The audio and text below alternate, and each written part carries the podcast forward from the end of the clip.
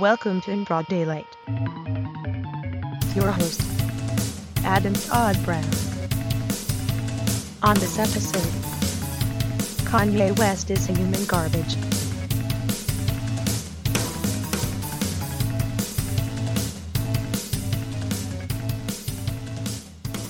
Hey, welcome to In Broad Daylight. This is my solo show. I'm Adam Todd Brown. I feel like I always need to remind people of that for some reason. I don't know why. Anyway, let's get right to it. Just, I guess, right off the bat, uh, fuck it. Fine. I give up. I am finally tired of Kanye West. Uh, if you haven't uh, heard or read about it so far, this is him on stage last night in San Jose, California. Told y'all I didn't vote, right? But I didn't tell you. I guess I told you. But if I would have voted, I would have voted on Trump. Okay. If you couldn't make it out clearly or haven't already heard, that was Kanye saying he didn't vote, but if he did, he would have voted for Trump. I mean, he's obviously free to support whoever the fuck he wants. But what a cowardly way to go about it. It's like he found a way to be a part of the problem without having to admit to being part of the problem. If if he'd said this pre-election, who knows what kind of impact it would have had not only on his career, but the election itself. But now that all of that is over, he gets to sign on as a Trump supporter and all of the awful shit that entails, like endorsing the idea of having a white nationalist as our president's top advisor. He gets to sign on to all of that without ever having to have run the risk that he might have ended up on the wrong side of history if Trump lost. Even worse, it's probably just a ploy to draw attention to the fact that this lunatic wants to run for president in 2020. I mean, I'll give you a second to laugh it up at that idea while also reminding you that we just elected a former reality TV star as our next president. Like, at least Reagan got his feet wet destroying the world as governor of California before we let him take over. Trump didn't even have that. What his winning symbolizes is that a lot of people in this country see the president as a figurehead and nothing more. If you mention Trump's lack of experience to one of his supporters, you'll inevitably hear that he's going to surround himself with the best and smartest people. Well, no, he's surrounding himself with a bunch of bigoted monsters who will irrevocably wreck this country for years to come. And even if that wasn't the case, that is backwards thinking. The president should be at least one of the smartest people in the room when important decisions that affect this country are being made. It's fine if they aren't the smartest, but they should definitely be top five at least. But that's beside the point. What I'm getting at is that after this shit, don't doubt for a second that Kanye West could make a legitimate run at the presidency in 2020. And god damn it, that is not the path we need to be heading down. Assuming we all make it out of the next four years alive, I agree that we maybe need some shakeups in the way the respective parties select their candidates, but that doesn't mean we should turn the presidency into a literal popularity contest. What's worse is that what Kanye finds so attractive about Trump isn't his policies or his plans for this country. I mean, I maybe that's not worse because those plans and policies are pretty fucking abhorrent. But uh, what Kanye really likes is just the way Trump went about his campaign. Here's another quote from last night. There's methods, non-political methods to speaking that I like, that I feel were very futuristic. And method of communication has proven that it can be a politically correct way of communication. And I fuck with that. I loved the debates. I loved his approach. I mean, yeah, man, every demagogue comes to power that way. They're especially adept at connecting with people because they speak to desires and prejudices instead of engaging in discussions about the issues. They seem like outsiders because they speak in a way that people running for office shouldn't fucking speak. Political correctness is called that for a reason. It's because when you're an elected official, it's your responsibility to govern in a way that addresses the needs of as many people as possible without letting the various prejudices of the world creep into your decision making. It's the correct way to politics, if you will. That Trump didn't do that is something Kanye somehow finds futuristic and inspiring. To quote my good friend and co host Caitlin Cutt, there is a Black Mirror episode about that. It's called The Waldo Moment.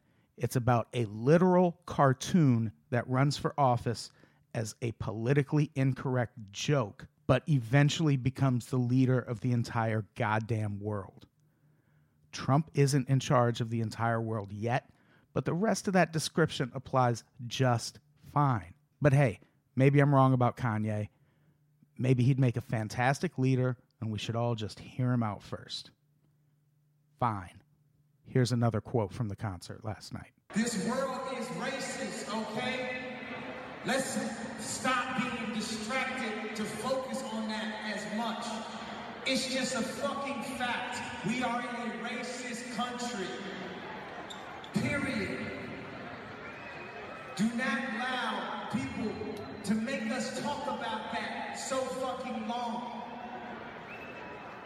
Let's talk about whatever the fuck you want to talk about. Just fucking stop talking about that, bro. It's racist, okay? It's racist. Radio racist, Hollywood racist, but it's racist in a racist fucking country. Period. And not one or the other candidate was going to instantly be able to change that because of their views. Bottom fucking line. Ugh. I mean, again, sure, no one candidate can end racism forever.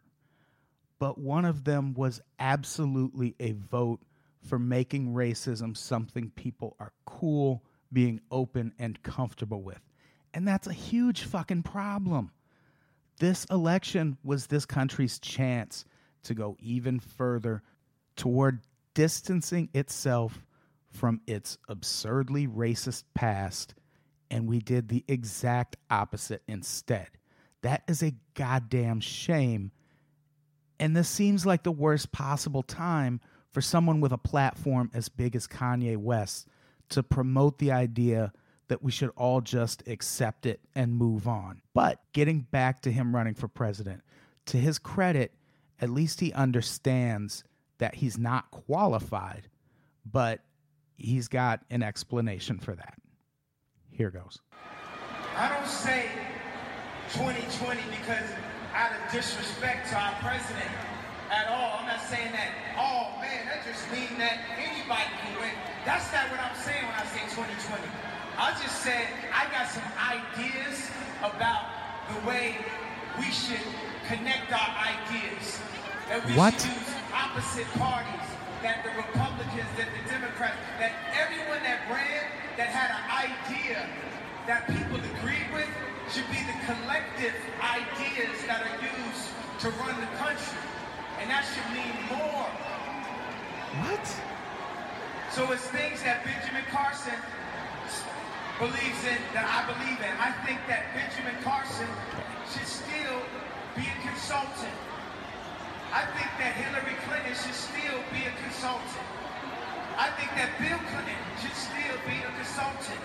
Like Obama said, I think Obama should still be a consultant. What the fuck is he even talking about? Like he's basically saying no disrespect to the president at all.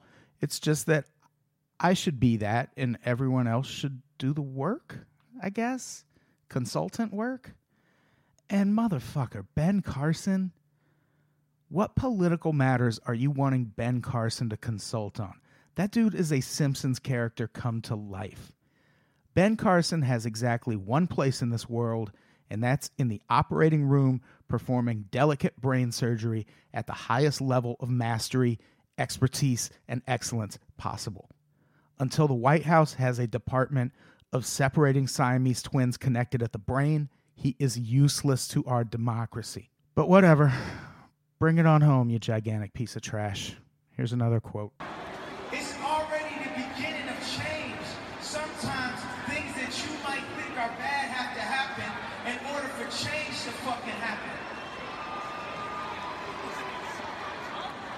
Sometimes you might have to not get your way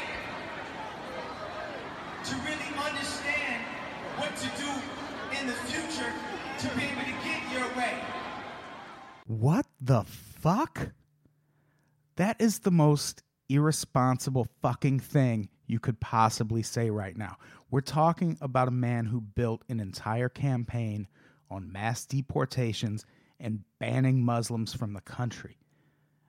Motherfucker, lots of people might die. That's not a minor thing. That's not pick up your ball and go home and try again in four years.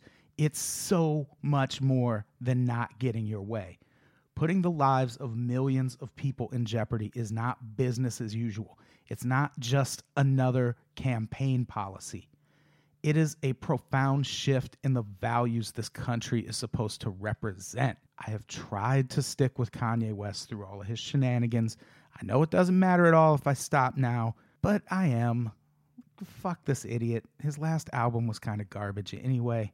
And the most infuriating part is that, again, the precedent we just set in this country is that with enough star power, charisma, and money, any unqualified fuckstick who wants it bad enough can become president. There's a template they can follow in everything.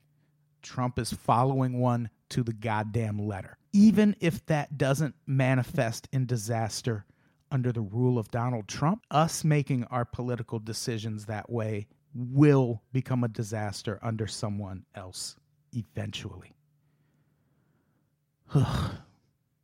anyway, thanks for listening to In Broad Daylight. This is the last show of the week. Uh, next week, we're taking a little bit of a break for the holidays. We'll have our regular episodes up Monday through Wednesday, but then we're off Thursday and Friday so we can get drunk on turkey. And we'll be back to our full strength schedule the following week. Write it down so you're not surprised. And uh, if you're listening to this for free on SoundCloud and you find yourself bored over Thanksgiving, you can help yourself to a treasure trove of back episodes of this podcast by signing up for our subscription service at connectpal.com slash unpopular opinion. Anyway, thanks again for listening. We love you. Bye.